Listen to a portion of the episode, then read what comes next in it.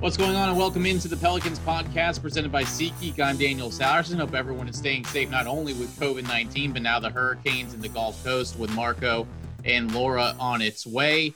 Um, we still have a podcast to do. We're going to use these next few weeks to recap uh, certain players or every player on the New Orleans Pelicans roster, and we'll have special guests uh, to join each one.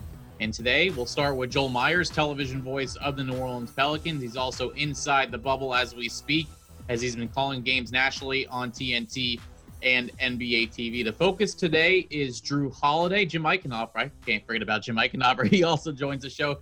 Him and he will do the, the shows with me as well. So Jim and I will have some very special guests. And let's start with Mr. Meyers there in Orlando. First off, Joel, how is the bubble treating you these days? Very good. It's really impressive what the NBA has done, Daniel and Jim. It's it's hard to believe the the setup and – and the protocol and, and the de- the attention to detail by the NBA. But and it's pretty amazing. But I guess we shouldn't be surprised because the leadership of the league and how progressive and forward thinking the league has been in the past. So it's only it's only going to get better, and they're ahead of the curve on this one because uh, as you get into the bubble, excuse me, and you see the the preparation that is out there and all the trailers and all the the, the support staff every day to give you an idea of how much every you get tested about every other day to begin with.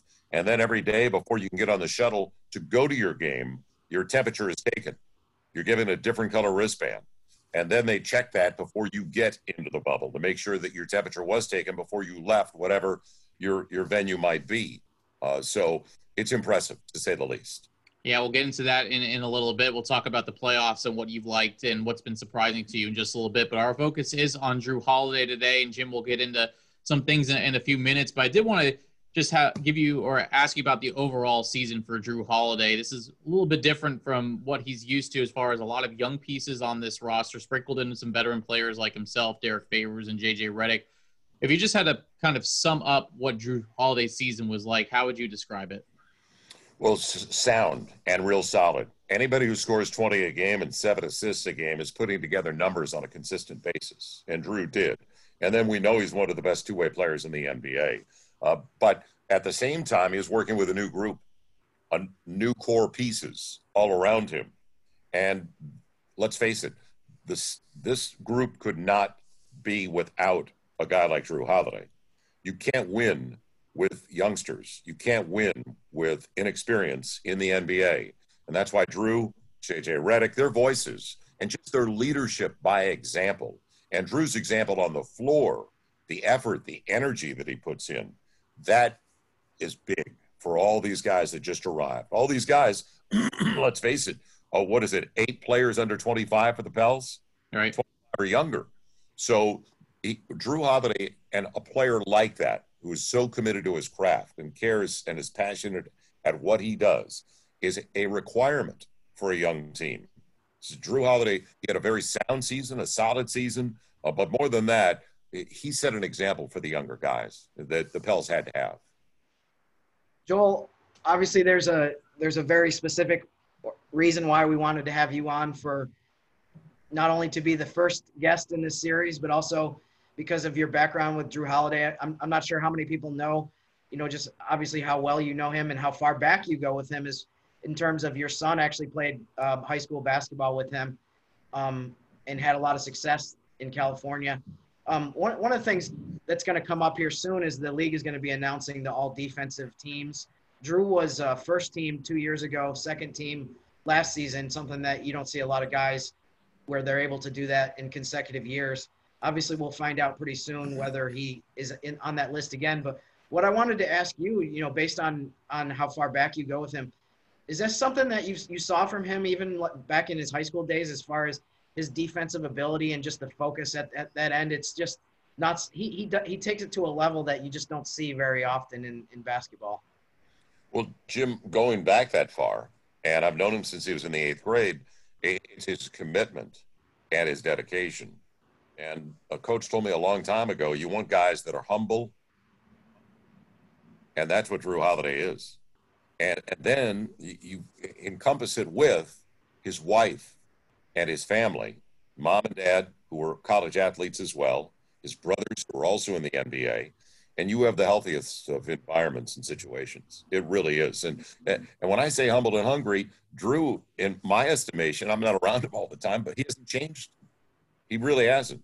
He's you know his priorities have always been about family and his craft, and you see that and that kind of dedication, and then to do what uh, Jrue and Lauren and obviously his, his little girl JT to to commit to the community the way they have where they made the donation and they're they're all in all inclusive and involved in the community that says a lot but no i have jrue's always been and his family they've always been quality and you knew that going in um you know going back through this season i thought one of the things and i'm curious to get your thoughts on this as well i thought one of the things that was interesting about jrue's season too is it seemed like um he played even better when Lonzo Ball was healthy and and playing in a groove. It seemed like, you know, the start of the season, Jrue was in a different role than what he was once Lonzo got back on the court and was able to get into a groove. What were your your thoughts on that combination? I know we focused a ton. Everyone focused a lot on the connection and the chemistry between Lonzo and Zion, but it seemed like that also was beneficial for both of those guys, and it really helped Jrue when Lonzo was able to get into into a, a, a good rhythm. Lonzo, in my estimation, Jim, does not succeed if he's not next to a totally unselfish guy, a totally team first guy. And that's what Jrue has always been. Jrue doesn't look at a box, he doesn't care about stats. Win. He's always been that way. So when Lonzo then got healthy and started to develop chemistry and a connection with the rest of the guys on the floor, that's why Lonzo was playing the best ball of his career, of his young career because he was next to a guy that didn't demand the basketball, didn't stop the basketball, and was an asset on the floor for a guy like Lonzo Ball. You take it. I'm here if you need me. That kind of mentality and that kind of attitude. So it's not a surprise to me that Lonzo was playing really solid basketball before the shutdown because he was next to a pro, a consummate professional who doesn't require it. A lot of guys, it's all about me and my numbers. You've seen it like I've seen it in the NBA. They've got to get their numbers, they have to get their shots up, and, but that's not Jrue Holiday. So that was a real big assist to Lonzo Ball. Joel, we, you know, you talked about the defense for Jrue Holiday, and it seems like we've been talking about it for a while, ever since we've been covering this team.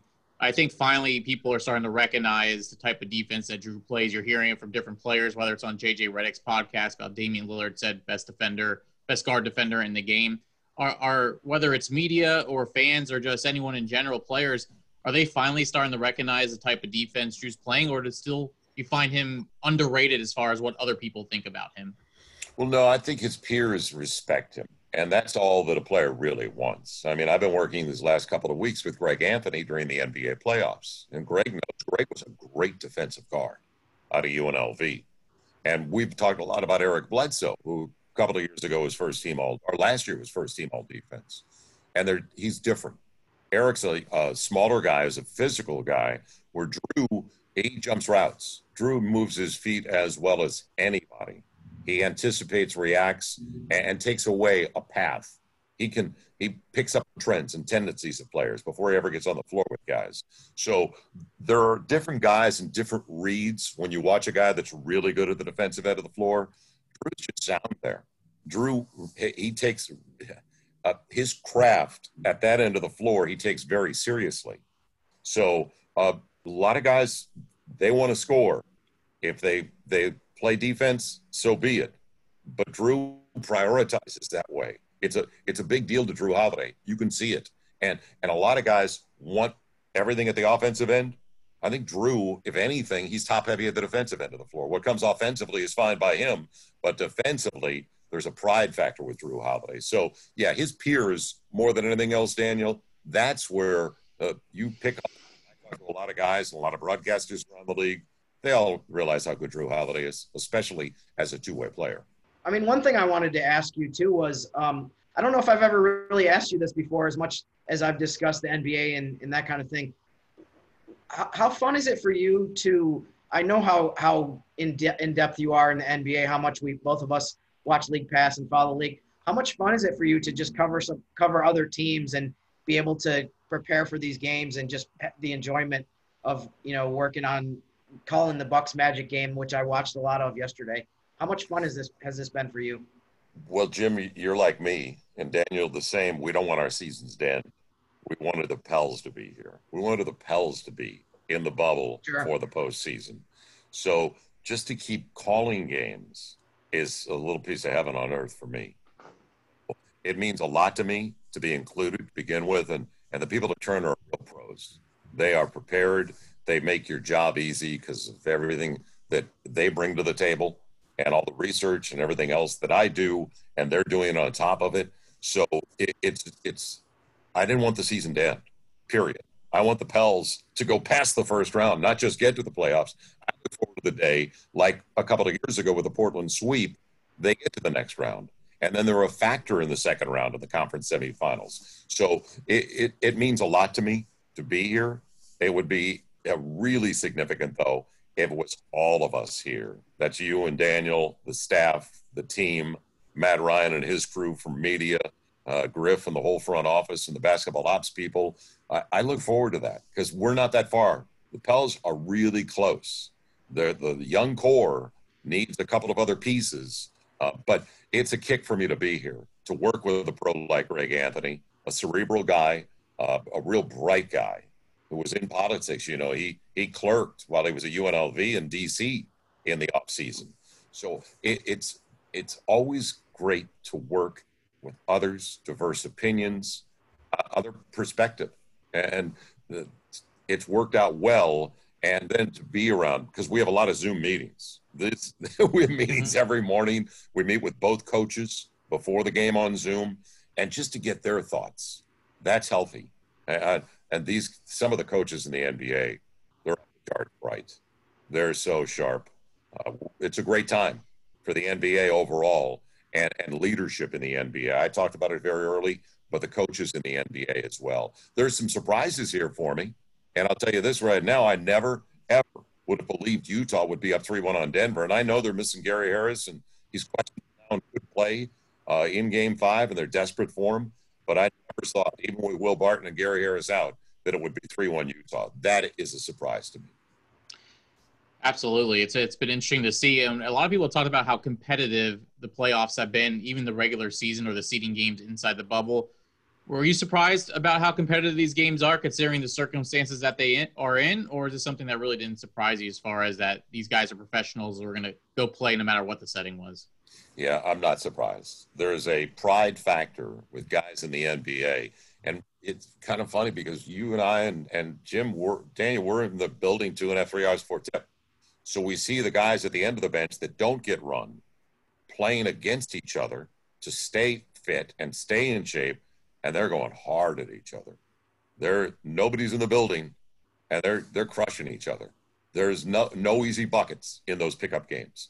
So when they got here, and people were saying, "I can't believe," how, I remember the I think it was the, about ten days into the seeding games, uh, the Lakers and Raptors played, and it was like they were deep into the playoffs against each other they were killing each other. It was great basketball. It was fun to watch. So I'm not surprised at all. Uh, the pride factor in the NBA, uh, it's really high.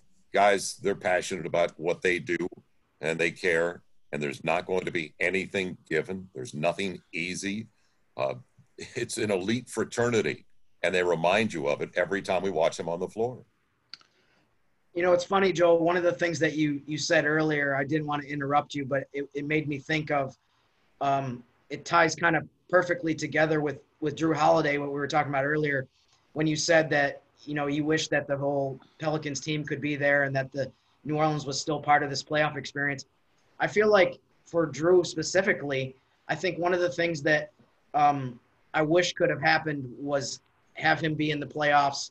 It seems like what what he did in 2018 against Portland is something that a lot of people obviously noticed across the country and basketball fans, but it's been it's it's just unfortunate that he hasn't been able to have uh, that second opportunity kind of to follow up on that. So that that was just one of the things that I thought right. of for the team overall. It would have been great to be part of the playoffs, and it would have been incredible experience. Jrue already has tons of experience, so that's not really a factor. But I do think that from a from the standpoint of the recognition that he gets, that would have been something beneficial, and maybe that's something that we'll see hopefully next year and, and down the road.